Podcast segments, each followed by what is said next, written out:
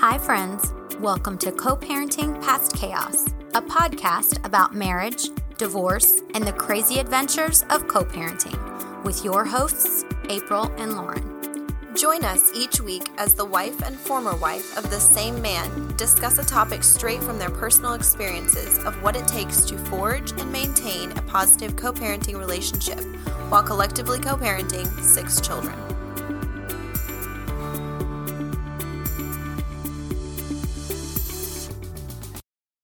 Welcome to episode sixty-two. This week we survived a hurricane. Can I just say that the hurricane did not even faze me? No. Sadly. I mean, I think that's what happens when you get a hurricane and a pandemic. I know. Like, I'm like, barely prepared. Like, really? This is it? However, we did lose power for like two and a half days. Yeah. And I would have slept through it, I think. However, this crazy dog that I have, being the psycho he is, turns our bed into a cheap hotel vibrating bed because he shakes like oh, a leaf. Bless. I actually did sleep through it, and so did all the boys. Oh, I would have. It would have been fun. And the power kept going on and off on Yeah, and off, that was so annoying. That was like mm-hmm. a little annoying. But I don't think much can phase us right now after everything else that we're going through. There's so many crazy things going on in the world. Another hurricane is nothing compared to the turd show that's currently happening that's in our true. lives. But every hurricane reminds me of our past co-parenting experience. It does me too. We had a lot happen surrounding hurricanes. And I think the first one was our first little altercation. It was. And then was that our, that was the same time that I woke up to a porta potty being in my yard. Yes. And you thought it was me. I did. That dumped it. And I'm like, first of all, that like, would have been impressive, ooh. But I tend to leave um like lawn care things instead, aka the watering can. Yeah, but she, um, I was like, she's strong. She picked up a it, whole porta potty. And I was like, why would she? Why would she care if I did? And then I come to find out, I think months later, that you have like this phobia. I'm a, of porta potties, afraid of porta potties, which is funny. Now, so good. Now, now if you're you find put, one. Now you know. It's Now me. I know it's from you. I know it's from you. So if there's one thing that we get constantly from people, it's shock that we're actually friends. This week, we had a few things posted on our Facebook and Instagram talking about how we are such a good team and we co-parent so well mm-hmm. together. First, we promise that's true. But I seen one of those posts that had been shared by someone, and there was a comment from a beautiful young lady that apparently works with my daughter, my oldest mm. daughter.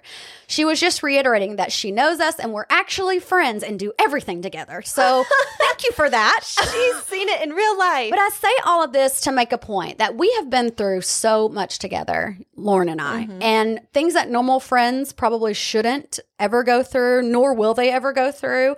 It seems like the last few months, like, I don't know what it's been. Our friendship has been tested. It's been tested. And not by each of us. No, it's like the devil yes. has really been hard at work trying to destroy what we work so, so hard for. Let me just say that, number one, God's my homeboy, and read the room, Carol. Yeah. Nobody will break us. No. Ever. I mean, it really, and honestly, sometimes it just makes us stronger. It does. Together. So if you're trying to break us, you're failing. Bring it on, because of. Yeah, it's backfiring for you. Care. It's very yeah. much backfiring. I love that, though, when I talk to people and they're like, well, is this really real? Yes, it's real. Why would I fake this? I'm not even a good actress. So. No, and I mean, you could you could tell whenever we were trying to just have like a civil relationship. Oh, yeah. Of friendship, it felt forced. I mean, it was a definite, you, you would notice in, in our personalities and who we are. So this, however, is completely polar opposite to that. We've come so far. And I think I told you the things that we've been through in our friendship are why we are as close. The yes. rival that we had is why we are actually so close. We truly are a team, like uh, on so many levels, not just parenting, but a, a lot of other things. We've seen the good, bad, evil, nasty, beautiful, miracle, blessing, all of those we've seen and witnessed together for the last three and a half years. I think we know so much about each other because we don't keep secrets and we don't hold back. No, we don't. And you know that, like, lying is my one pet peeve. Didn't she don't, say that on a Whiskey Wednesday? That's yeah, mine. Don't tell yep. me a lie because yep. then it's just so um, hard. If you don't have trust in your friendship and mm-hmm. any relationship, it's just not going to work. So that was my soapbox anyway. Last week, we discussed being a successful mother or unsuccessful, whatever, single mom. Yeah. But after talking about it on our podcast and in our blog, I really do think we did rather well given the circumstances. I think we did. Because we were dealt a pretty crappy hand. Well, yeah, we were. And you know what? They're still alive. So we did something good. Stay tuned, though. Yeah, uh, yeah, hold on. They're not all grown yet. This week, we're talking about the five steps we think are important in order to stay out of court. And we don't mean stay out of court like for traffic tickets. Cause no, because I can't give you advice on Lauren that. Lauren can't do I'm, that. I'm she's, in there every month. She's always in there.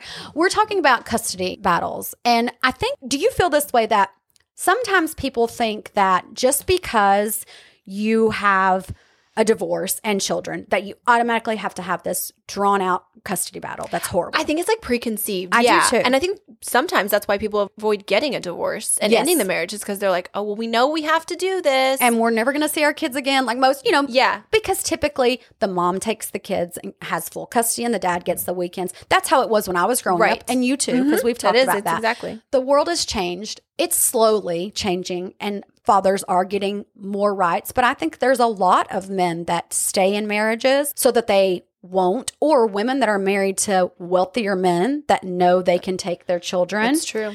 Because it just depends on how good of an attorney you have. That is true. And it's just sad. Mm-hmm. It, it's not necessarily about who's the better parent, because, I mean, you know, here's what I think. And I know that, that it's all circumstantial and every situation is different, but at one time, you thought that that person was good enough to make a baby with. So yes. now all of a sudden, why aren't they good enough to raise your child? Mm-hmm. I, that, I don't know, just doesn't click with me. From friend to foe is how yeah. it becomes. Oh, yeah. Absolutely. one hundred percent. I remember in my divorces that Come that on, it's only two. Give yourself some credit. But w- it was never an issue for the co-parenting situation or the custody. We never had a battle. Jerry and I both agreed.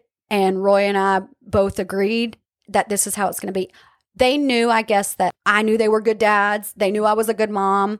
We weren't trying to take that from each other. Just because we didn't like each other as husband and wife doesn't mean that we don't trust each other as a parent. So I'm really grateful for that. But for our case, for my case, you and John, yes. that was just a different story. And it's kind of weird because John and I, you know, we've filed twice. We were supposed to already be divorced. And then um, he decided... He, well, I say he decided, we both decided, hey, we're going to work this out. Let's cancel that attorney. Let's throw our court case out. And when we had done that court case, it was not contested. We had worked everything out. We had everything ironed out, a custody agreement. Everything was buttoned up. All I had to do was make an appearance to court. And then he said, no, I think we should work on our marriage. And so that's what we tried. And then two months later, things did not go as I thought they were going to go. And I think he threw that court case and he wanted me to get out of that court because he realized he was kind of losing out in it. Yeah. And so he, when he realized he could put up a fight, because there was, you know, a fight to be had, I suppose, he was going to do that. And it did. It became, it became like we were enemies. And and that's sad. I, it made me sad because my thinking the whole time was, don't you remember me? Like, don't you remember me at all? I remember saying that to him so, so, so often. Remember the time that you, and I think I said it to you. Remember the time that you two were in love? Oh, nope. Nope. Can't do that. Because you, you're so clouded with anger, I think, during those times. And I don't know why. Like, John had already moved on. He was happy. He was, he didn't have to move far. Nope. you know, just next door. Next door. You know, he had a good life, really. And I just wanted to get out of the situation. And I, I, I don't know if moving away was right or wrong after our divorce. I think a lot of women probably would have done that, but who am I to say?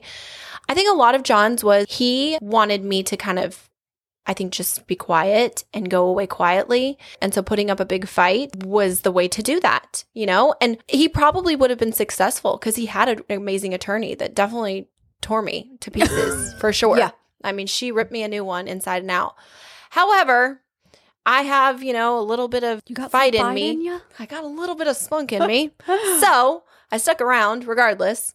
And, um, you know, you w- wave your white flag when you need to. Know when to pick and choose your battles. Just like in a marriage, just like when you're raising kids. Know yeah. when to pick and choose your battles. And you know what?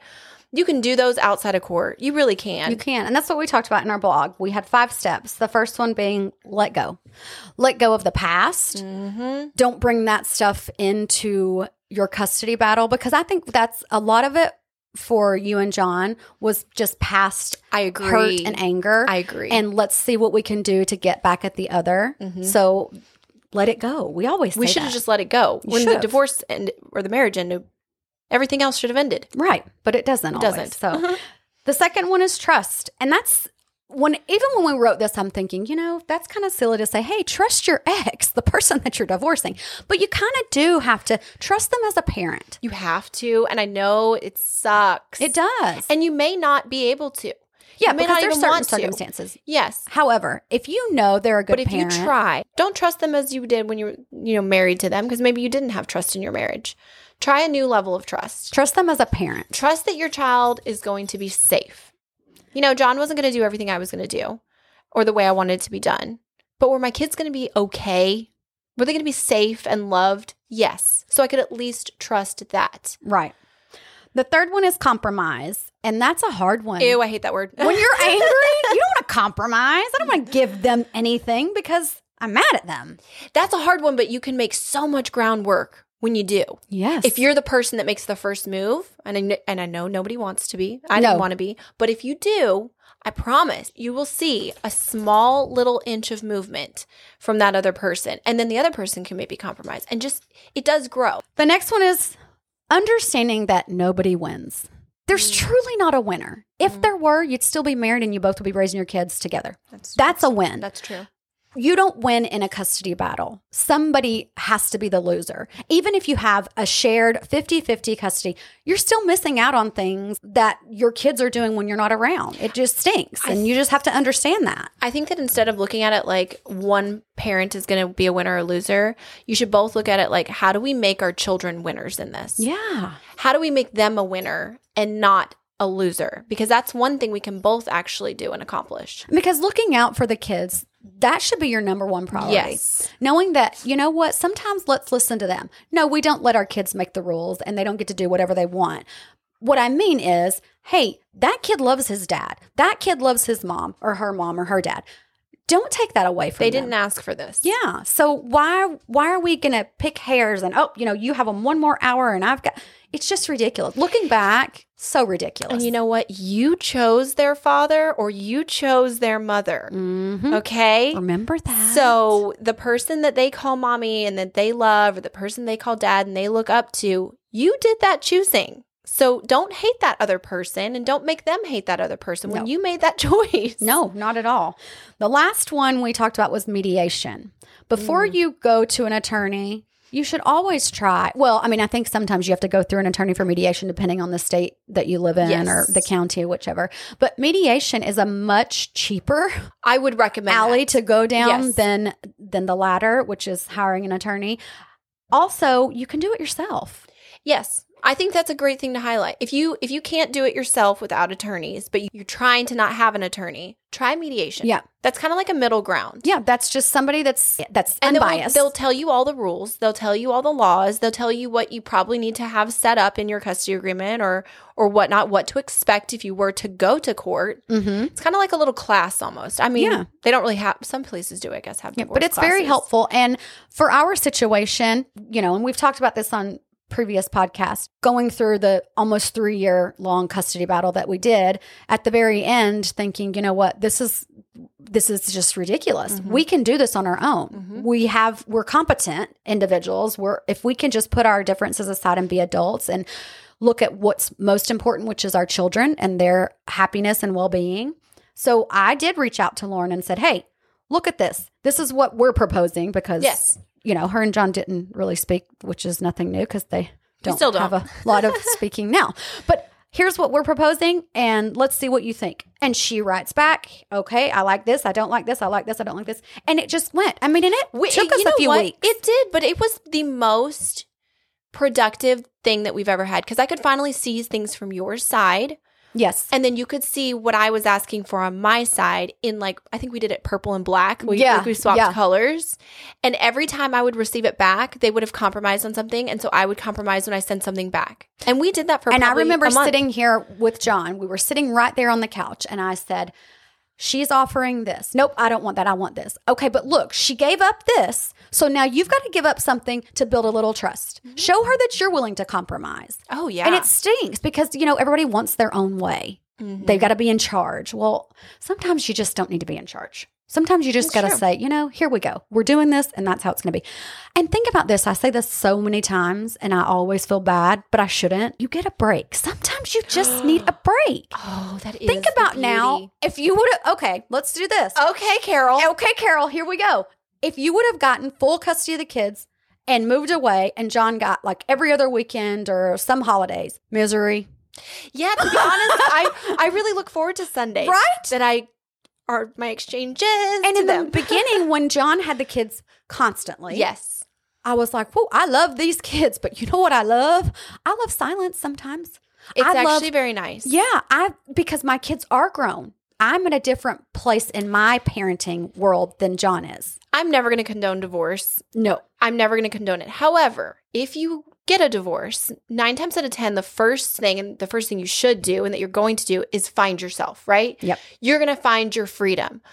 Well, if you are a full-time parent, you're still not really able to do that. So when you do have a custody arrangement that you're more flexible with or you're more open with, it allows you to be that person that you sought to be after your divorce. I have never felt more whole than I do now. And I mm-hmm. get those little breaks. I get to be Lauren for a week, which yeah. makes me an even better mom. Oh, absolutely. When it's my mom week. And absolutely. That is what's important.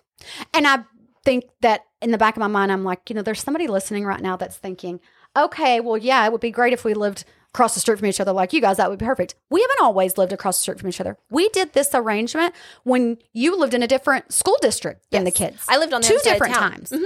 So it's it can work no matter how you do it. We had that one summer where I was living in Atlanta. Yes. And so here, obviously, that wasn't the easiest travel time, but it was still nice having those. I think we did two weeks and two weeks mm-hmm. off. And that was kind of nice. Yes. We got onto a routine of some sort, and it was really nice for the boys. And when your homes are set up in both loving environments and yes. not hostile, the kids won't have as difficult of a transition when they jump – because I think a lot of people ask me that, you know, well, they see you guys every other week or you get them one week and the next. How are the how is their behavior when they come back from their dads, or how is their behavior?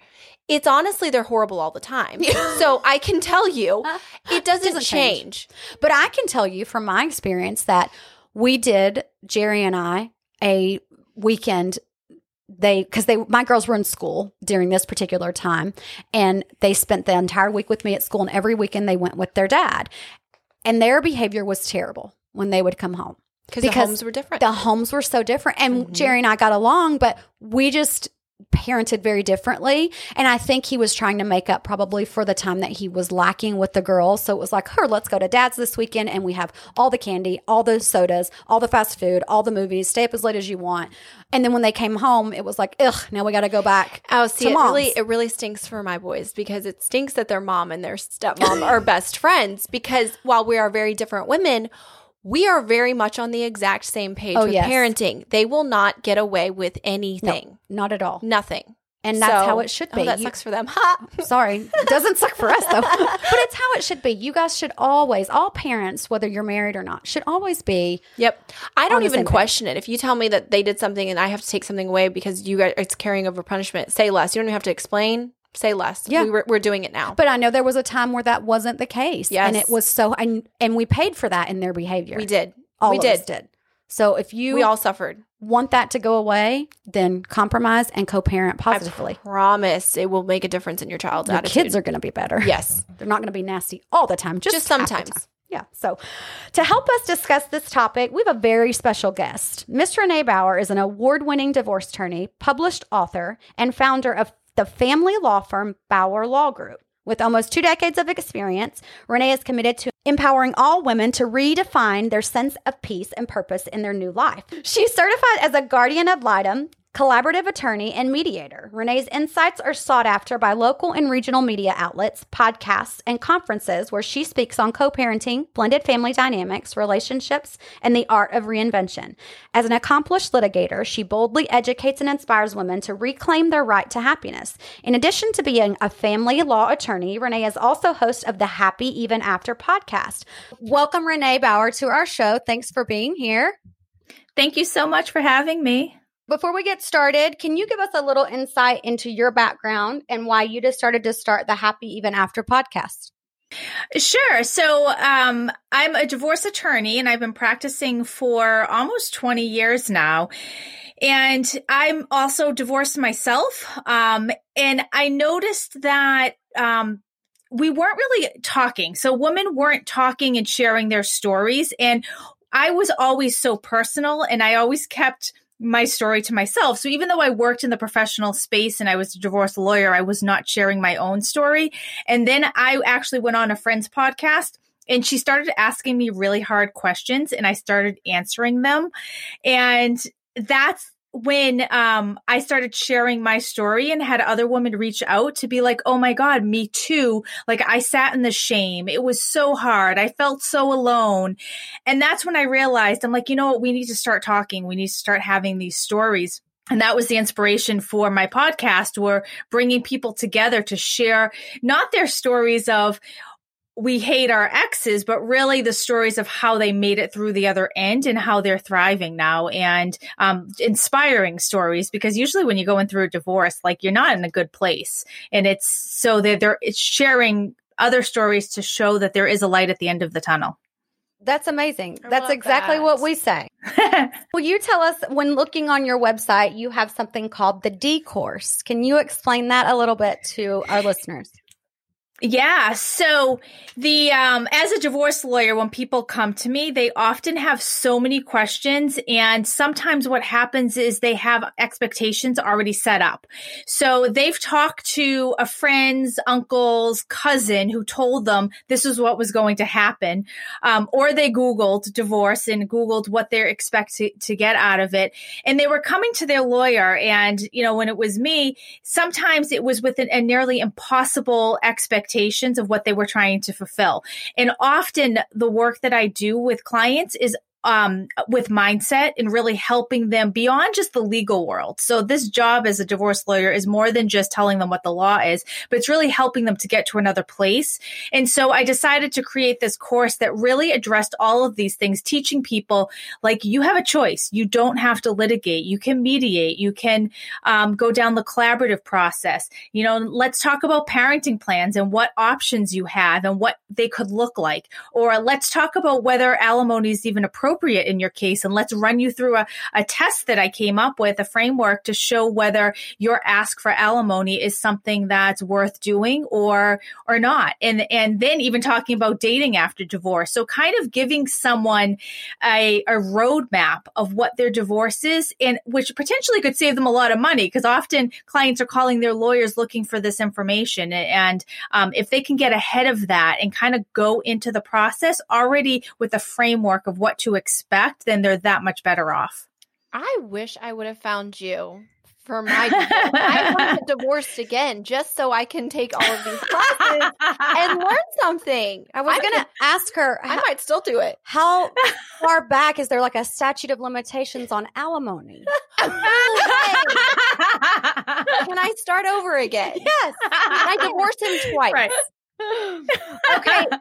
You're also a family law attorney, like you mentioned. What was your desire behind becoming a family law attorney? Um, I didn't want to be a lawyer at all. Oh. I wanted... I wanted to be a lobbyist, and I wanted to work in Washington and work in politics. And um, right before I decided to enroll in grad school to get a degree in public policy, I decided to go to law school because I felt like it was just a, it would, I could do more with it. And so when I was in law school, I did an internship, and I'm like, oh, I really like this.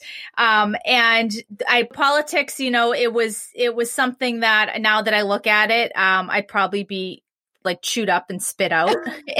And so I fell into family law, working for uh, uh, another firm that mostly did criminal defense. And when they didn't want family law cases, they would usually punt them to me. And um, I found that it was just a place where I could really help people and help them through a really dark time. And it's usually like the criminal law, you see people at their potentially bad people at their very best and on their best behavior. And in divorce, you see, you know, people on their really worst behavior. And it was, um, I was able to just in that work, it was really satisfying just to help people kind of get out the other side and just have a sense of hope for their future again. don't know what you're talking about. I was the best during I'm my sure. I was well, the best. Um, okay. She was there, but she doesn't remember it. It's okay. It's just so interesting to hear you say that, though, that you, as an attorney, you don't hear that no, often. No, you don't. That you actually want to help people instead of just take all the money, because there's a lot of yeah. money in family law. Yeah. We know. Yeah. We spent it all. I know. And it's such a shame, because there are lawyers who are doing really good work out there. And there's, you know, th- there's a lot of lawyers who really have that frame of mind that they want to help the family and not just bleed them dry.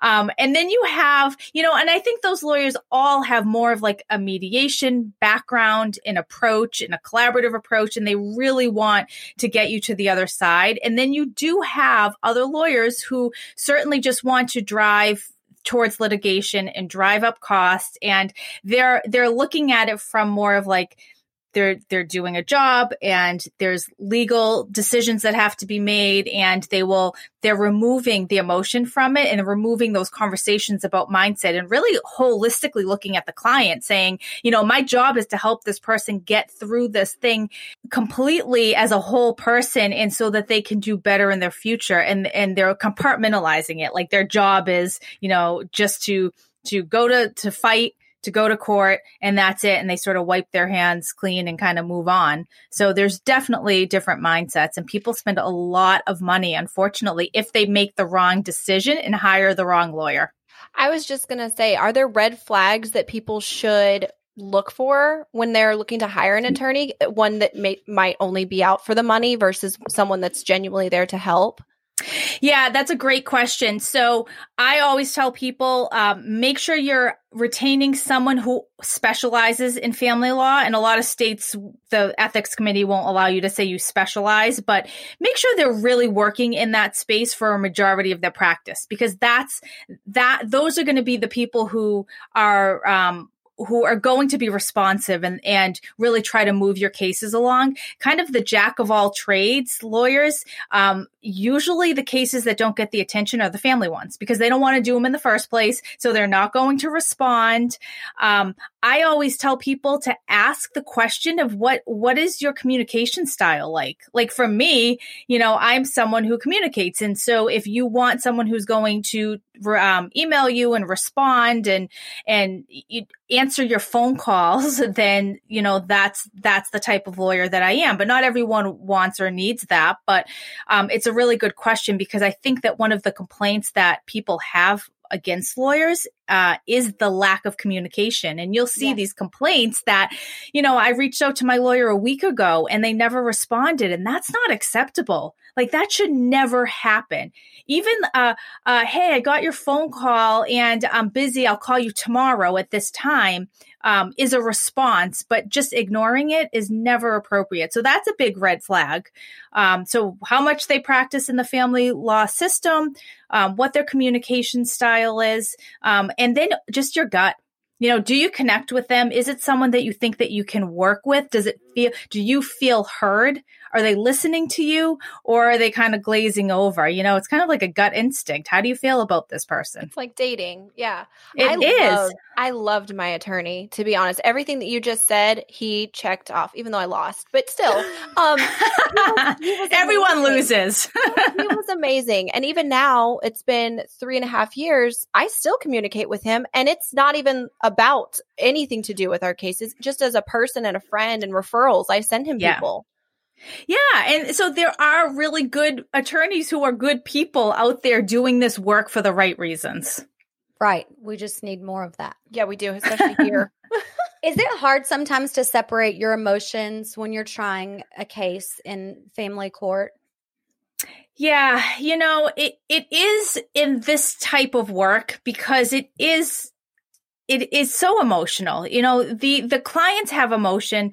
Often you're dealing with children and their needs, and it's hard to sometimes step back and just, you know, it, it's like civil litigation. It's easy. It's easy to say I'm doing a job and that's it, because it doesn't impact anything else. But when decisions have to be made about kids, and it, it's often really important decisions, it's impossible not to be a little bit invested in it. And especially when um, you know something should happen a certain way and it doesn't, because every lawyer loses cases that they should have won, or they win cases that they should have lost. You know, that happens too, where you win a case and you're like, oh, like that probably shouldn't have gone down that way. And, and, you know, so yeah, I think that if you're a human being, it's impossible to not be a little bit invested in it. The more you do this work, the it, the easier it is to come home and kind of leave it at, at the office. But especially when you're trying a case and you're sort of in the the arena of that work, um, it becomes a very an emotional job, just because you're, you're, I know, speaking from experience, like how I am. And I think a lot of lawyers are like this. You become passionate about it, and you, and you want to do a good job, and you want to see a good result. That would probably be something that would be extremely difficult for myself. Just thinking back on our case, yeah, knowing that as an attorney, your job is to win a case for your right. client. Even though it goes against something that maybe you believe mm-hmm. believe in, or necessarily you don't agree with, that would just be so difficult. Are you able, not in detail, but to discuss maybe a difficult custody case that you have tried? Yeah, you know, I think any of the custody cases become really difficult. So sometimes there is a situation where, um, Uh, you know, I always advocate for people trying to settle their cases.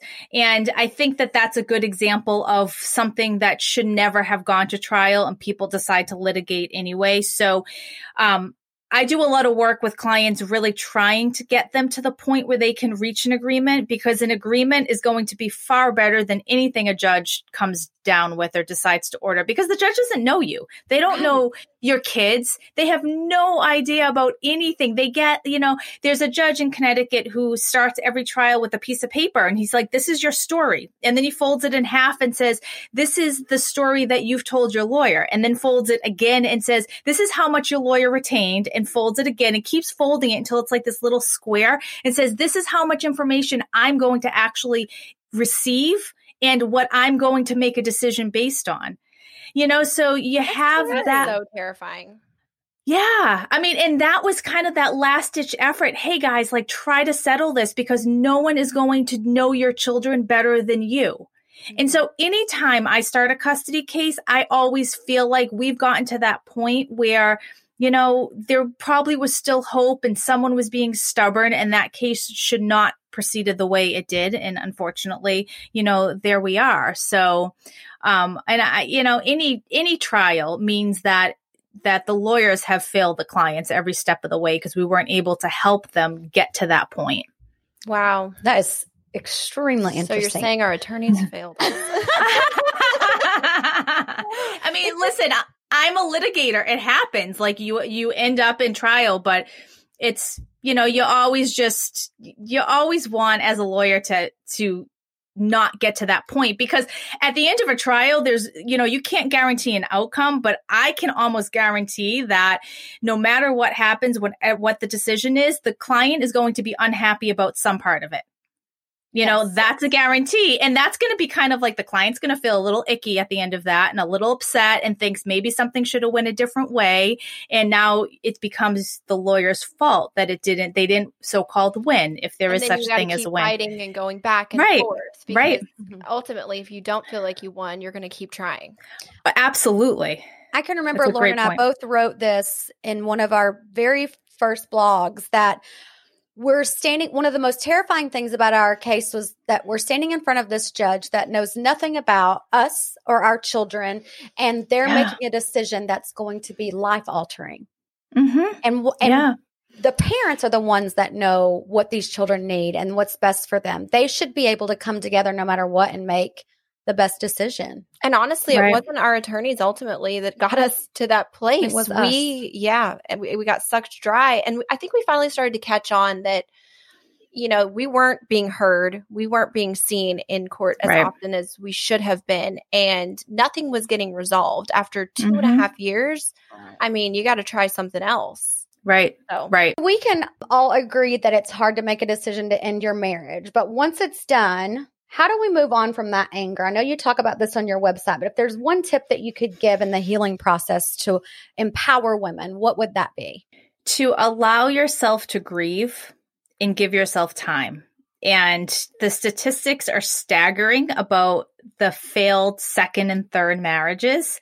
And usually that's because the person has jumped into something else, or they're trying to find um, whatever their spouse was, they're going for the opposite. And they're not just kind of sitting and allowing themselves to go through that healing process. So they can figure out who they are, what they need out of a relationship, and what What did they contribute to the breakdown of their marriage? Because they did contribute something. Everyone has had a role in that, and really processing that and understanding that. So when they move on to another relationship, they're not bringing that same thing to to that new relationship too.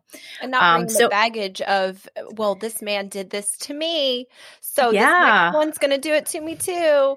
No, uh-huh. I had to do that a lot. I wanted to sit there and be like, no, I was perfect in my marriage. Well, no, I wasn't. Right. No, right. I wasn't. It takes two to make a marriage work, and it takes two to end it.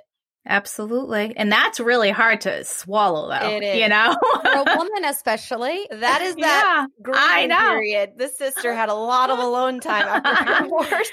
And that's hard. And, you know, and just understanding that it's going to be hard, and that's okay. Mm-hmm. And it's okay to like sit there and, you know, in my own divorce, I talk about like every other weekend, I just sobbed, you know, because yes. it was like, oh my God, what did I do? And it was the guilt and the shame and all of that. And that's okay. Like you're allowed to feel all of those things, and you don't have to put a Band-Aid over it or like quick fix your emotions. Well, and I think it's important, like you actually are allowing yourself that time now to heal, where in your marriage, when something went wrong, you don't really have that. You have to still forgive and, and be the wife and figure out a way to make it work.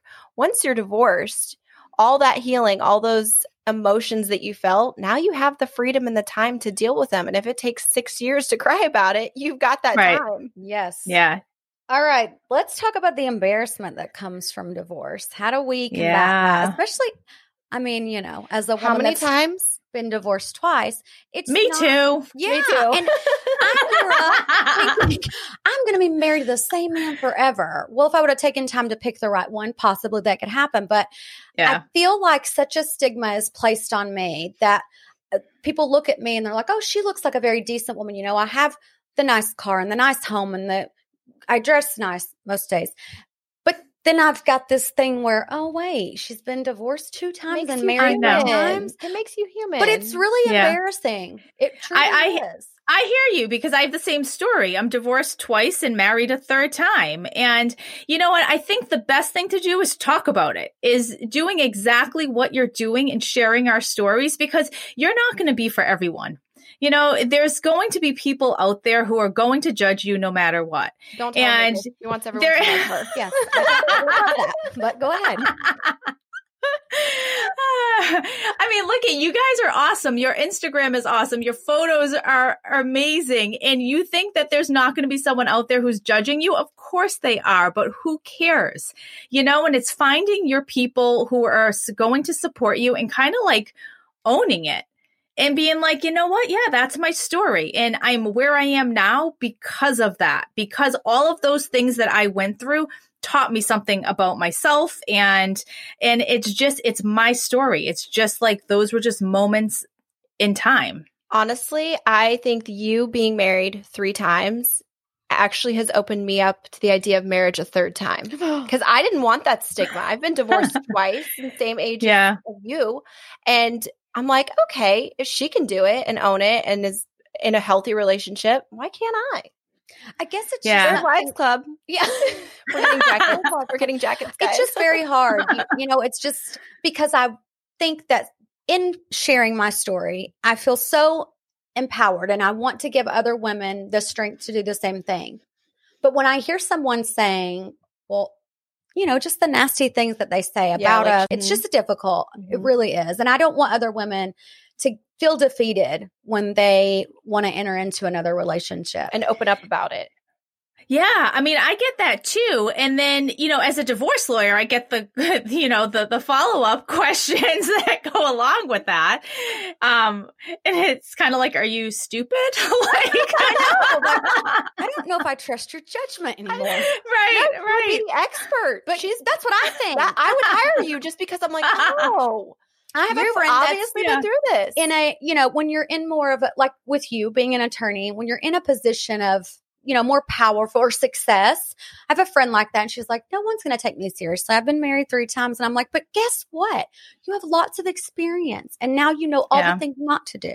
People go to you because you're an O G mom. You've I been am. a mom since you were fourteen. I would go to you before I went to me mm. any day on parenting. So I don't know about that. I but. would. Well, I mean, now you're raising my children, so good luck. That's an, amazing. As an attorney, the things that you see, what do you think's the biggest reason for parents that have volatile relationships when they're attempting to positively co-parent? Yeah, that that's a really good question. So I think I think one of the things is they have held on to their anger and resentment towards the other parent, and they have not healed to the point where they can let it go. So bringing up the past, you know, is, is a usually good sign that, that that's going on. And so then it, it sort of penetrates their communication that they have with each other and um, their, their co-parenting. So I think that that's one of it. You know, there's a ho- all kinds of reasons why people have a hard time co-parenting. Sometimes mental illness is a problem. You know, if you have, sometimes if there's a domestic violence situation, then you still have the other parent kind of doing like a power play and you have this bullying uh, scenario.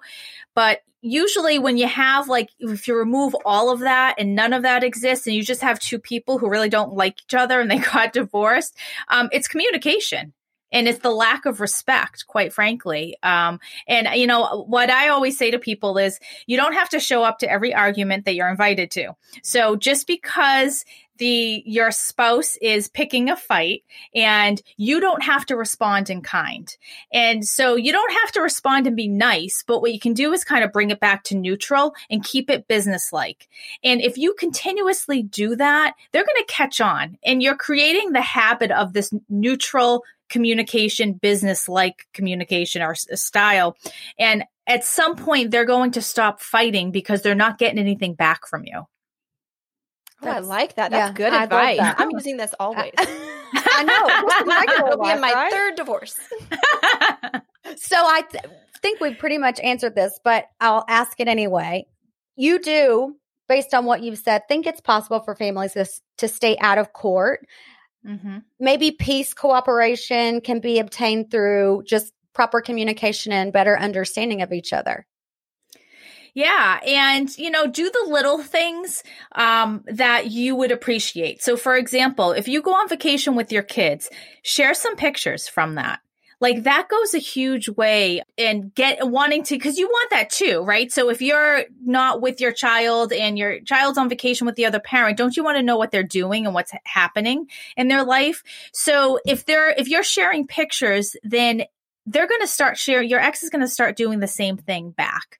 And it's so it's those, just those little things like that, little communication about like, hey, um, so-and-so got his grade back in English and here, you know, here's what it is. Like communicate, or if they're young kids, like he didn't sleep well last night, not sure what's going on, but like just the little, the day-to-day stuff and just remove the emotion from it. Um, that would be my advice. And you start that path. And then, I mean, there's a, usually you have to parent for a long time, co-parent. And so you want to start that early, because it could be a really long eighteen years if you have a young kid and you have a lot of conflict. And the, the studies all show that conflict is what causes problems in kids. It's not the divorce. Oh, wow. Oh, that's interesting. Oh, I yes. Like this. So your kids are just fine. Because well, you let's not stretch that. Not stretch that. All right. So we like to ask all of our guests this question when we have someone on. What do you think of our situation and the way we co-parent? And I'm more interested to hear your answer coming from an attorney's perspective than anything. Oh, I love it. I like this is I I love you guys. I love what you're doing. And I think it's absolutely amazing. And anyone who says that they can't co-parent or, you know, they don't want to be accepting of the stepmom um, is, you know, I, I think it's because they're not putting the effort in. And so my son last year made his bar mitzvah. I'm not Jewish. My ex is. And so we decided this is what he was going to do. And we we did this thing and we had this big party, and he had so many parents and grandparents and step parents and relatives from all blended families there. And it was stress-free, and he had the best day. And we all just like, it, there wasn't any of that tension or anything like that. And, you know, I think that that's what matters. It, it it's, it, there's no such thing as like the traditional family and it's supposed to look a certain way. Our families are, you know, they're, they're, they're all, they're all mixed up. And, but as long as your children feel loved, I think that you're doing something incredible. And I think that that's, that's the message. It doesn't matter law, legal, like none of that really matters. And if you guys decide to do something that, you know, take child support, for example, and people will decide to do something different than what the law actually says. Well, who cares? If you guys agree and it's working, then that's something that's great for your family because you've just removed the conflict. There's something so, very empowering about making your own rules mm-hmm. with your co-parent. Yeah. We don't have a piece of paper or a court telling us what to do anymore. We make the we, rules. We broke the mold. We did. we and I, I like it. Yeah. It's very freeing. It is for us. It's very, it's less stressful for us as the parents and our kids just to see how, because the conflict we had in the beginning. Yes. Obviously you could see that in not only ourselves, but particularly our children. Yeah. Now they're the happiest kids. That, they're we the have, naughtiest. Oh yeah, you know. They're naughty, but they're happy and they're they're all naughty. Yeah. They don't even know that this is not how it's supposed to be. This is their normal. Yeah, yeah. That I, I mean, love. That's amazing. Yeah, that that's do. amazing. So why should a court tell you how you're supposed to parent or tell you that what you're doing is wrong? It's certainly not wrong. I mean, I any judge would be blown away by what you're doing and use you as an example. Because really every judge in family court, all they want are the parents to figure it out on their own and to, to put their children above anything else. That's the goal. And yep. They're stuck making decisions that they don't want to make. These judges do not want to make, you know, decide who's staying with who and when. I think the last judge we had, because we had three or four different ones. Three. And the last one we had, he said, why am I up here telling two grown people how to parent? That you should exactly. have this all figured out. And things like it should be common knowledge, separating holidays. You're the mother, you've got Mother's Day. You're the father, you have Father's Day. Why mm-hmm. are we even talking about this? And it just, you know, that day it's something did click and I'm like, he's so right. Why is this stranger up here telling us what to do with children yeah. that he doesn't even know? Yeah. And, you know, and it's give and take too, because it's like, oh, we need to switch a weekend or we can go away and want to extend our vacation. Sure. It's not about you. It's about your kids. So like yes, if you I, give a little bit, then you will get the same in return when you need that favor. And it's so nice having that flexibility. Mm-hmm. Yes. It really is. It puts you way less stressful. I don't have to plan my holidays or my trips or anything around my quote unquote custody schedule. Yeah. I just plan my life and assume the boys are going to be involved in one way or another. Mm-hmm. And we just arrange it or we do yep. it together. Ugh. Yeah. Yep. thing. You know, if we ever wanted to take a trip, because I have children from my previous marriages and they have the three children.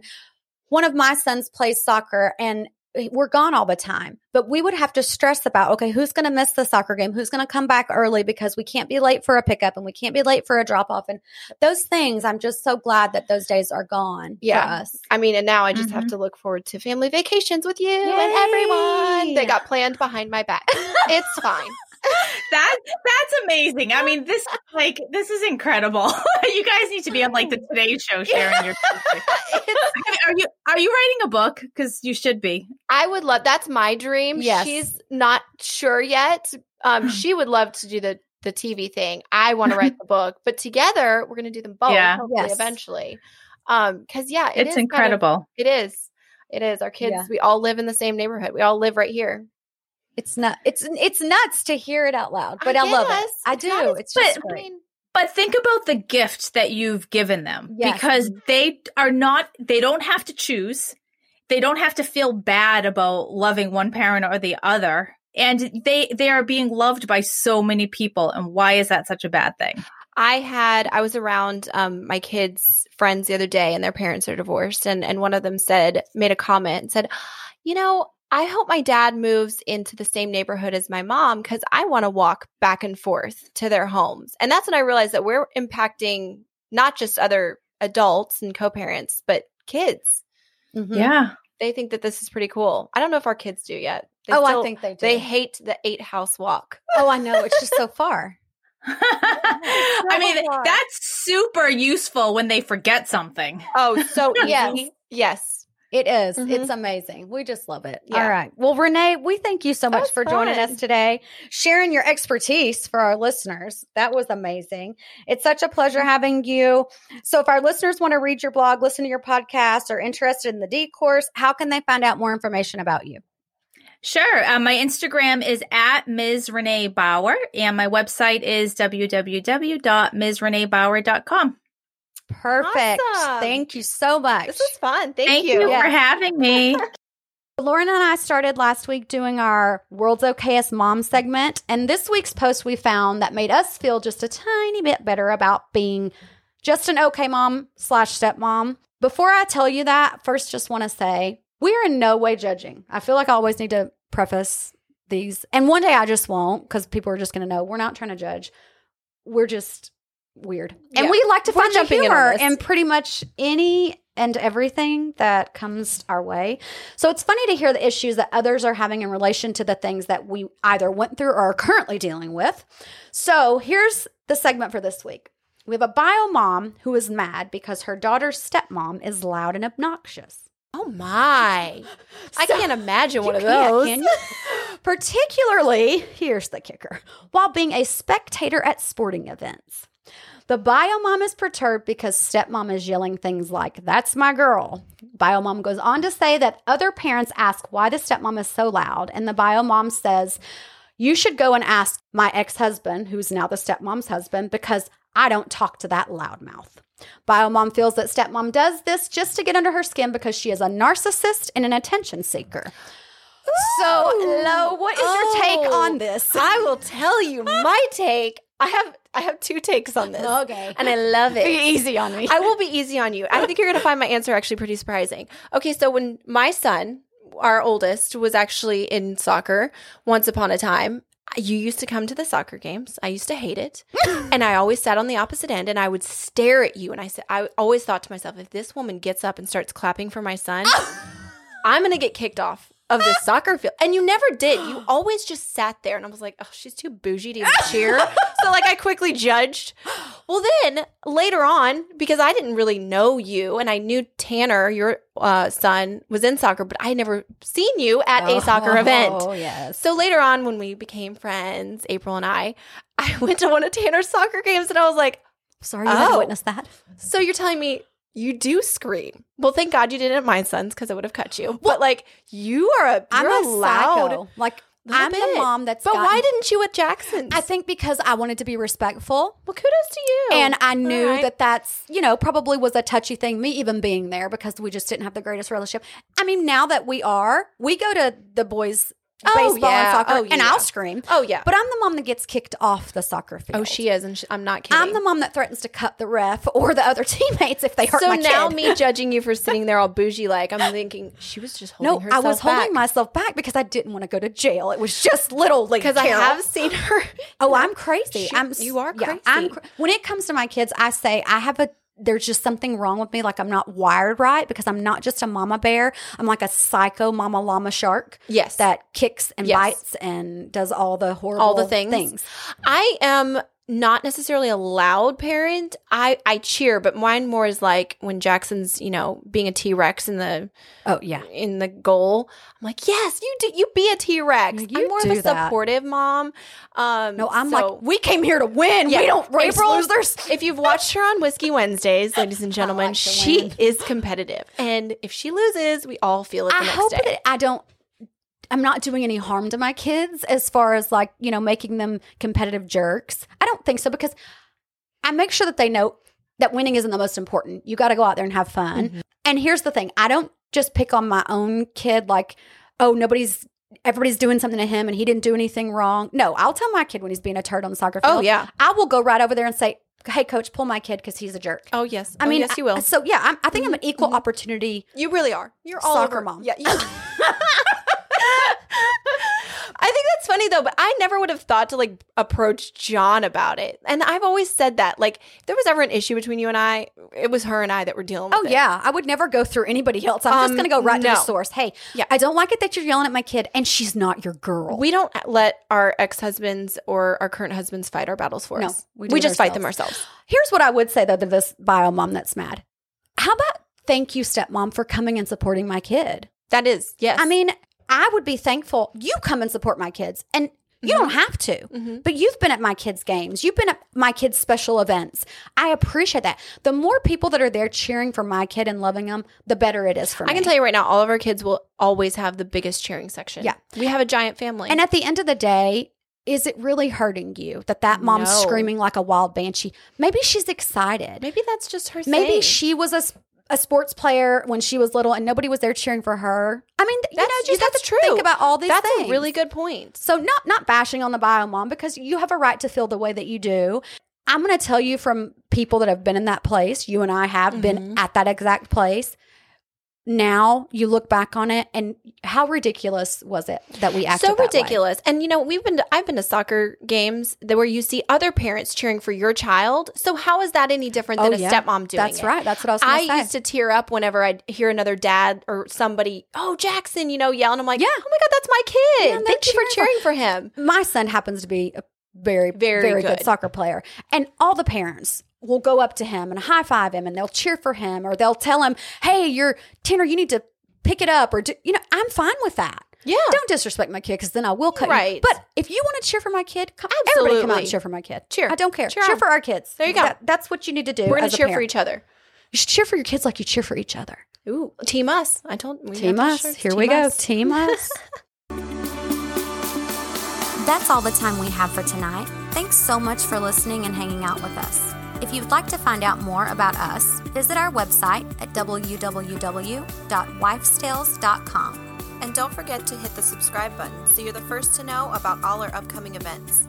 You can also follow us on Facebook and Instagram. Be sure to tune in every Sunday for new episodes. We would love for you to subscribe and review our podcast. Always remember, with prayer, anything is possible.